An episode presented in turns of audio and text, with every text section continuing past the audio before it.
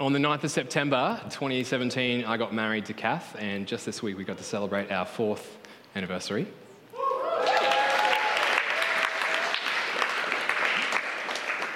I preached on the Gold Coast this morning. They didn't do that when I said that, so that just means we're family, right?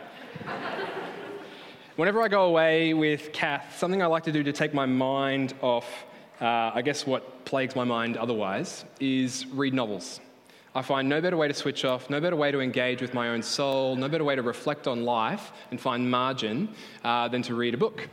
And on this holiday, we had two, um, a uh, few days up the coast last end of last week. On this holiday, I picked up a book from my shelf that I knew I could knock over in a few days. It was like 100 pages long, and it was written by Albert Camus. It's called The Stranger. Some of you might have read this novel. Uh, I've been wanting to read it for a long time.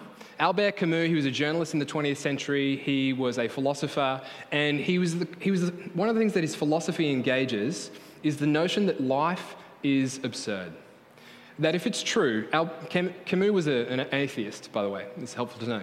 If it's true that we only get 80 years, you know, at the end of the 21st century with a, you know, expect life expectancy of 80 plus years, if it's true that we only get 80 plus years and the ultimate end of this entire world is well, the going theory is like heat death, right? Um, for the entire universe. Then, and this is his conclusion life is absurd. Life is truly absurd. Uh, in the novel, it, it follows the story um, of a guy named Meursault. He's a Frenchman from Algiers. And Meursault, he's a disinterested and disengaged guy. And he believes the myth that this life doesn't have meaning. He believes the atheistic story that this life doesn't have meaning. He's disinterested and disengaged. His mother dies at the start of the story and he doesn't care. He gets a girlfriend halfway through the story and he doesn't care. He uh, commits murder towards the back end of the story and he doesn't care. Uh, and then the final act is he's sentenced to death in prison and he just doesn't care. And for Camus, the writer of the novel, uh, Meursault, the character of the novel, is the embodiment of what it means to look at the meaninglessness of life and just be okay with it. And the whole question that the book raises is this why does what I do even matter? For Meursault in the story, it didn't. For Camus, who's an atheist, an honest one at that, it doesn't. But is it possible that it could? Why does what I do even matter? In this series, we've been exploring the question how does the, the, the Christian story inform our work and transform our work? In the first sort of sermon, we unpack the idea that work is good because God made us to steward creation, to take the raw materials of creation and modeled by our Father in heaven to push that out across the known world. But work is also cursed because we find ourselves east of Eden, exiled from the garden, not in the place that God intended us for. And so we know better. We know that we should pursue excellence at work because work's a good thing, but we also know better than to find work as the primary place in which we get our meaning. We know better than that. It's not the primary place from which we get our identity, our worth, and our meaning. It, will hurt us, it'll crush us if that's the case. After that, we explored Sabbath, that one of the best resources the Christian story has to offer for us who are workers, humans, is a rhythm of life. Resting well to working well, working well to resting well. And our hope is that you've been changed. But today, I want to go to the end of the Christian story and look back and ask the question how does the hope of the Christian story inform and transform our work? How does the hope of the Christian story inform and transform our work? And to do that, two brief points. Number one, what the Christian hope is, and number two, what the Christian hope changes. So, here, number one, what the Christian hope is. There's actually a lot of confusion in our world around what the Christian hope is. If I were to ask you, what is the hope that Christians have? Many people would say different things, actually. But one of the going theories, one of the going stories that you hear in our culture, particularly in the West, goes something like this It says, The material world is bad, it's doomed to destruction, and one day God will take Christians away from this earth into a spiritual place called heaven. And in heaven, we'll hover on the clouds, we'll play harps for God into eternity. Yippee. Um, sarcasm.com. Now, there's two problems with this. One, it just sounds like a really terrible way to spend a long, long time. Eternity is long, and this does not sound exciting to me. But two, it's just not the picture which the Bible gives. There's parts of it that are true, the language is faithful, but the imagery that comes to mind is not. This picture actually comes from a different philosopher, a guy named Plato. He lived in the 4th century BC, and Plato had this idea that the material world is inferior to the spiritual world. He had this view of the cosmos that uh, ultimate reality, it's not, it's, not the, it's not the flesh we have, it's not the material world we see out there. Ultimate reality is this world of forms. He famously called the, the, the human body the prison of the soul. Those after him thought that the material world was inferior to the spiritual world. For Plato, here's the catch for Plato, the material world is something that should be abandoned. Number one. And two, the primary task of the human is to escape. Later, Christians adopted Plato's worldview, but they packaged it in biblical language. Because of this, so many people think that heaven is this good spiritual place and that earth is this bad material place. If you want me to prove it, I grew up on the steady diet of The Simpsons, and uh, I would, I would always ask friends, like, hey, remember in The Simpsons when this scene came along? And they'd look at me and say, what kind of childhood did you have? And I'd be like, the best kind. 6 p.m. every night, Channel 10, Simpsons are on, me and Bart are hanging out, and my parents are in the other lounge room watching the news headlines. But every time heaven is depicted in The Simpsons, which is a pretty decent commentary on what Christians in the West think, think about that. Every time it's depicted in The Simpsons, you've got God, you'll see it on the screen behind me. You've got God as the spiritual father figure with a big white beard, sitting on a throne in the clouds, and here's the catch far, far, far, far away from this world. That's the picture. Heaven, when Christians adopt Plato's worldview, gets defined as this spiritual world where Christians escape to at the end of their life, and earth gets pictured as something that just needs to be abandoned. And here's the thing it couldn't be further from what the Bible says. In the scriptures, God didn't just create the, the, the spiritual world, He created the material world. In God's eyes, heaven is good and earth is good. Now, sure, that earth is now subject to decay. We'll get there in a second. But in God's eyes, both of these things are good. You'll see behind me a, a little picture which we'll unpack as we go along here. Um, think about a big picture every time that God has done something special throughout the scriptures, it actually always involves creation. Now, you know, would we know about it if it was otherwise? No, and that's a fun thought to think about, but don't think too long. Every time God's done something special, it's with creation. Think about it. The very opening page of the Bible, the very beginning of the cosmos itself, what happened? God created heaven and earth good. And if you thought, mm, you know, that was God testing it out, but then he realized he did the wrong thing, think again.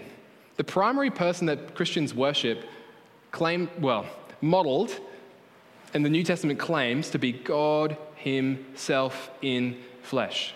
What did God do? He put on flesh. He can't think too poorly of it.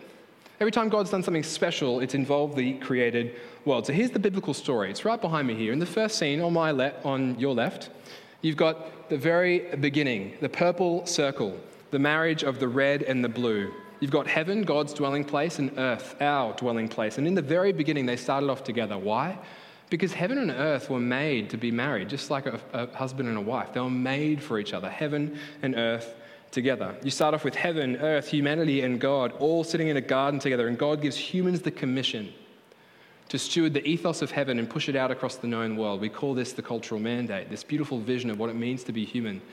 God using us to steward and take care of his world. But then the next scene in the story is that humanity sinned. They rejected their God given vocation, they turned in on themselves, and the claim of the Bible is that this isn't just a story from history, it's our own personal story. And so the next scene in the Bible is this that you get the great split. Two things. One, humans are split off from God, exiled from God. And two, heaven and earth were split apart. Humans, therefore, are aimed towards death, and this cosmos is aimed towards decay. Here's the good news, or at least the first part of it that in Jesus Christ, God reconciled himself to humanity. In Jesus Christ, because Jesus lived the life that we should have, stewarding creation, living under God's rule in the way that we're always intended to. He becomes our model. In the same breath, though, he died the death that we deserved the death which is the result of exile from God's presence. He died the death that we deserve. And because of him, because of what he's done for us and modeled for us, we can be reconciled to God. And that leaves this question If humanity, because of Jesus, can be reconciled to God, what's God going to do about the rest of the cosmos? And this is the answer of the Christian hope. Here's the promise it's that one day, the third scene, heaven and earth will be brought back together. God will return to destroy sickness, He'll return to destroy sin, suffering, death, and decay. Christians will not just be find themselves in eternity, they'll find themselves resurrected in a new material existence, in a new world, a new heavens and a new earth. It'll be a perfect, rewoven, healed, and material world. No more tears, no more mourning, no more crying, no more pain, everything new. And one person who got a glimpse of this was the Apostle John. John's writing towards the end of the first century, and he write, writes a book called Revelation. Uh, he's writing to Christians who are facing immense suffering. And what does John say to those who are going through hard times in this world, who are experiencing the brokenness of this world, who, in other words, are experiencing the fact that heaven has been torn away from earth? He writes this 21, verses 1 to 4. He said, Then I saw a new heaven and a new earth, for the first heaven and the first earth had passed away, and there was no longer any sea. I saw the holy city, the new Jerusalem, coming down out of heaven from God, prepared as a bride, beautifully dressed for her husband. And I heard a loud voice from the throne saying, Look, God's dwelling place is now among the people. He will dwell with them. They will be his people. And God himself will be with them and be their God. He will wipe every tear from their eyes. There'll be no more death, or mourning, or crying, or pain, for the old order of things has passed away. Did you see that? Do you get a glimpse of that there? God is not taking Christians away from this world. That's not the hope that Christians have. God is bringing heaven down. God is not abandoning this world, He's going to renew it. God is not going to destroy the material world, He's going to restore it. God is not planning for our escape, He's planning for our resurrection in it. Why? Well, as one writer put it, and I love this phrase, because matter matters to God. Matter matters to God. This world means something. It is not an accident. God doesn't regret it.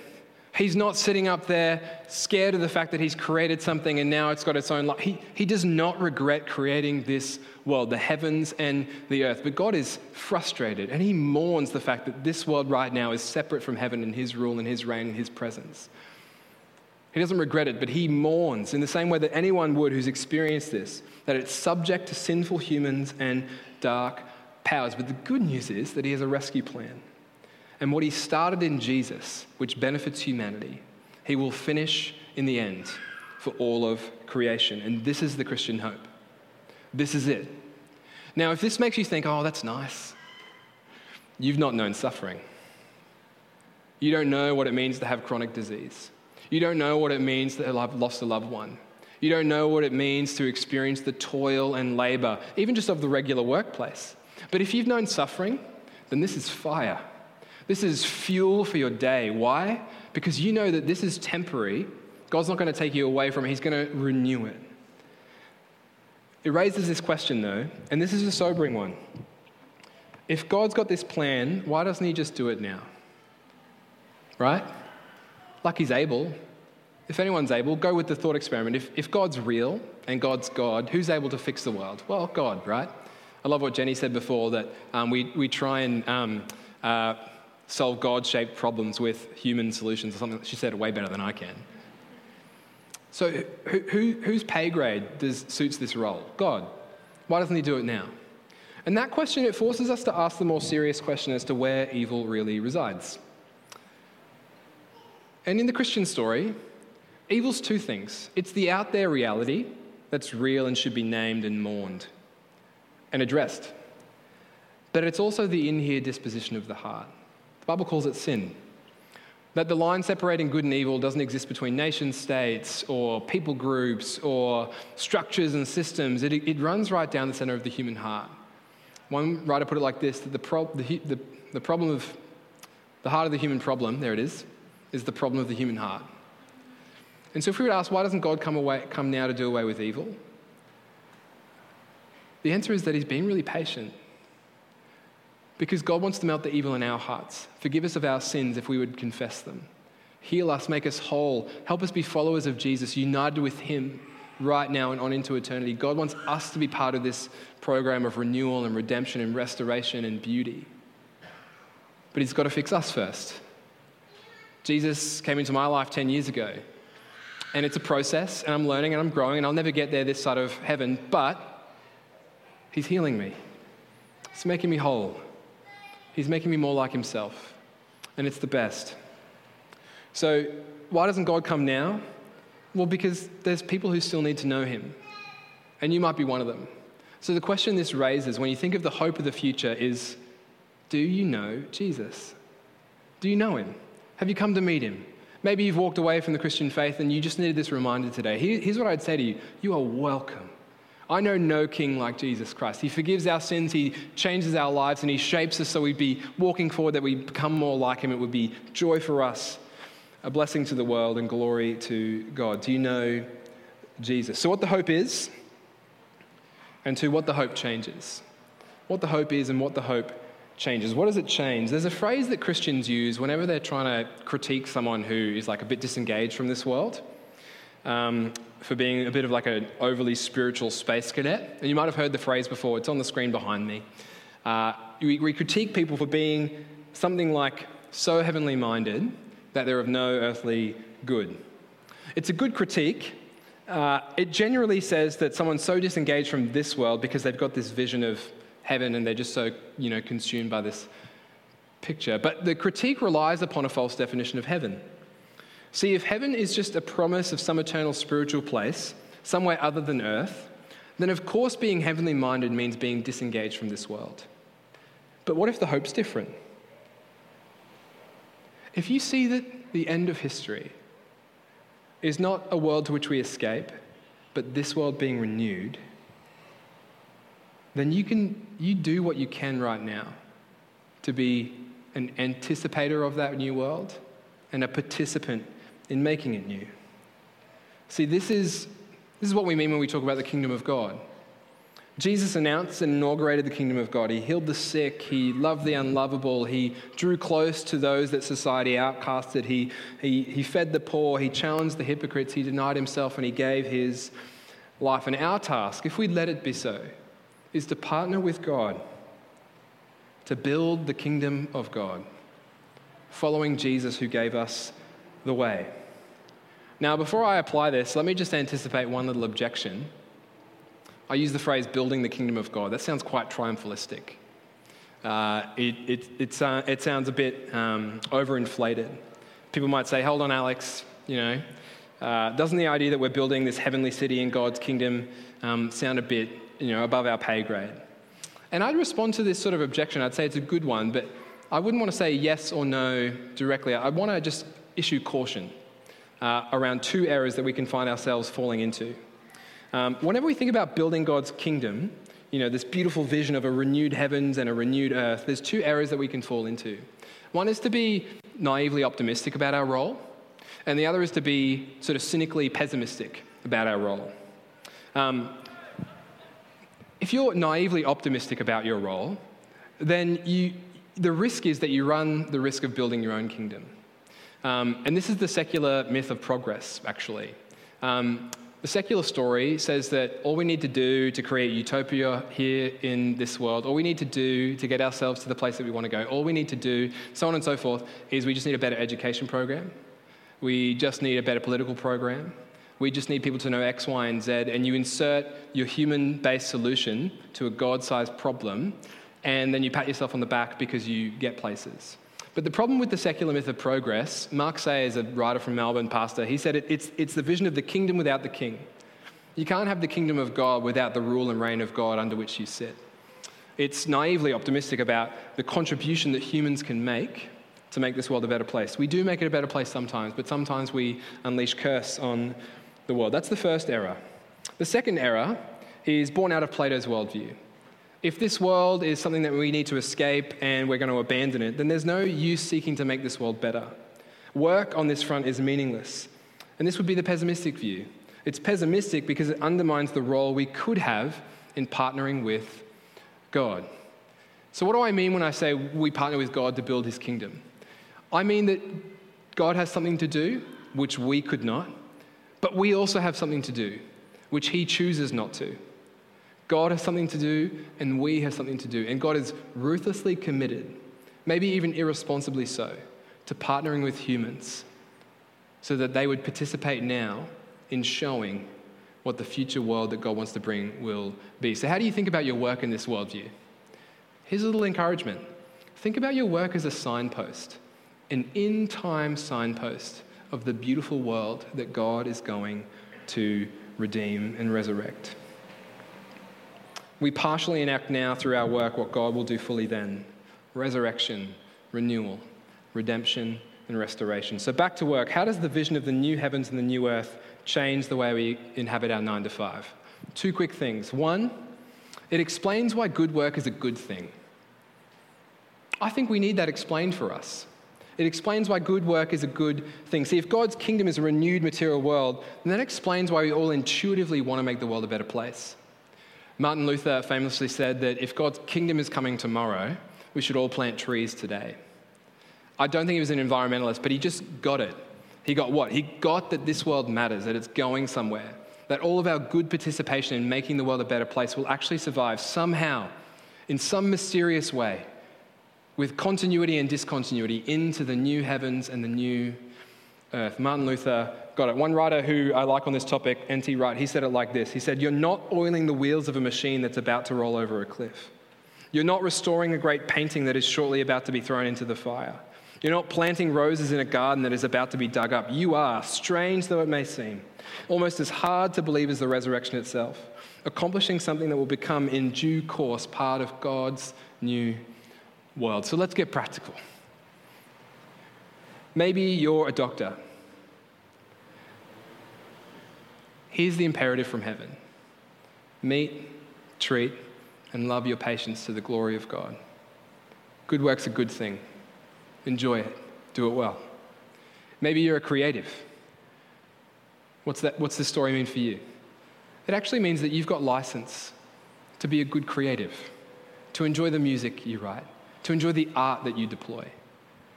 Enjoy it, do well, go for it. Maybe you're a firefighter. What is the good news of the, you know, the promise of heaven and earth being joined back together and this world being renewed? Preserve buildings. Don't let them be overrun by flames. That's actually a good thing. And you might ask, well, hold on, isn't this like an extra thing to Christianity? No. If God inaugurated a kingdom in Jesus and he's coming back to establish it fully, this is part of what it means to be a Christian. Everything that we do in Jesus, by the Spirit, Paul would say in 1 Corinthians 15, it is not vain labor. It has a point, it's going somewhere. And by some mysterious way, in a way that's actually hard to comprehend, it will echo into eternity. It's the ultimate vindication of work. Somehow, the good work you do in time will mean something in the end. Second, this vision, it it creates opportunities for redemption in whatever work we do. See, here's the imperative of the Christian hope that whatever is aimed towards a renewed city with God at the center and peace for all creation, start doing that. Start doing that. I love saying it like this that the Christian is the only person in the world who's got a job description that exists outside of and above, but informs every part of all employment we ever might find ourselves having. The Christian has a job description. It started in the cultural mandate of Genesis 1. It was renewed in the Great Commission from Jesus in Matthew 28. And it's finalized and it's given a new texture at the end with this vision of what God will do at the end of time. This is our job description. Be an agent of renewal and blessing and redemption in your workplace. And what does that mean? Well, it means that you might find yourself in a mundane job. You can be an agent of renewal and blessing in that job. Maybe you work under a boss and you find them frustrating and hard and it's just really hard to work for them. Or maybe you have a very repetitive job and you're entering data into a spreadsheet all the time and you're just asking, well, how is this making the world a better place? The answer is actually, that might be really hard to answer, but you can use your vocation to be an agent of redemption and blessing to the people you find yourself around. And here's, here's the cool thought if you do that, live such a life people might ask questions to which this story, this hope, the Christian gospel is the answer. Maybe you're retired. You might live alone, you might live with the person that, um, you might live with your partner, you might live with friends, whatever your story, you might be retired. How does this, how does the Christian hope um, challenge you to think in your station at the moment? Well, it would just say that actually you've got a job description, even though you don't have a job right now. And that job description is to be an agent of redemption and renewal and blessing. So, what does that mean concretely? Maybe the person you live with just needs a listening ear all the, all the more, you know? Maybe the person, um, maybe you don't live with anyone, maybe you're alone. Maybe you need to call people more, check in with people, love on people. How can you be an agent of blessing and renewal and redemption in the workplace um, you find yourself in? Maybe you're in the corporate world, and the primary narrative that dominates your imagination is the bottom line. Got to, got to get above the bottom line. That which is most important is finances. Here's how the Christian hope would challenge that it would just say, we're not all building for the bottom line. We acknowledge the bottom line, but there's a bigger vision.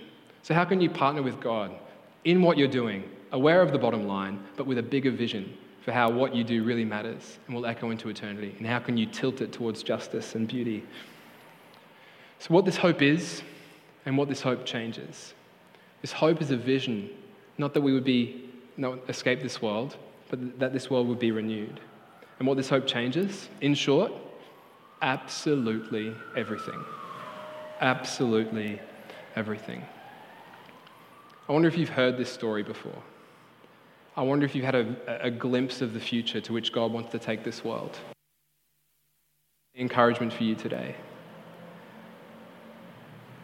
If you've heard this and it's lit a fire in you, let it change your Monday. If you're a full time worker, full time student, you find yourself in a mundane job, whatever your story is, let this change your Monday. Go home tonight and ask the question how can what Alex shared from the scriptures impact and shape my workday week? But if you're not a Christian, here's my hope for you that this either would have drawn you close to the Christian story and to Jesus himself, or that if it hasn't done this, it's at least made you want Christianity to be true. Because this is the ultimate story which makes all of life meaningful. We are going somewhere, eternity is real. And so, what we do with our life really matters because it anticipates and is a signpost to the good world that God would bring. As the band comes up, I just want to invite you to stand. I'd just love to pray for us as we close out this series.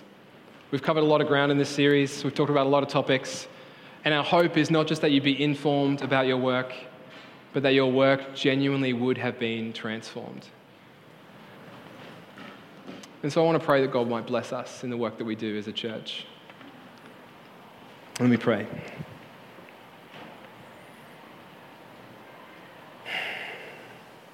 Heavenly Father, thank you for the hope that we have in Jesus. Thank you for the vision we get of the renewed heavens and earth and our place in it. And I pray, Lord, for anyone here today who's unsure about their place in it, I pray, Father, that you would help them confess, repent, turn from the life they've lived, turn to you, follow you, and start living real, good life now, the kind of life we get in relationship with Jesus. For those of us here, Lord, who are, feel like we're in a rut at work, works hard, I pray that you would just Bless them, Lord. Father, I pray that you pour your spirit out on them and inspire them again for the work that they do. Lord, for those of us who are loving work, and this series has just been a great reminder to some truth that we've held onto for a long time. I pray, Father, that this would just be, again, another sedimenting, another rhythmic reminder that work is good, but it's broken. That you call us to it, but you also call us to rest from it.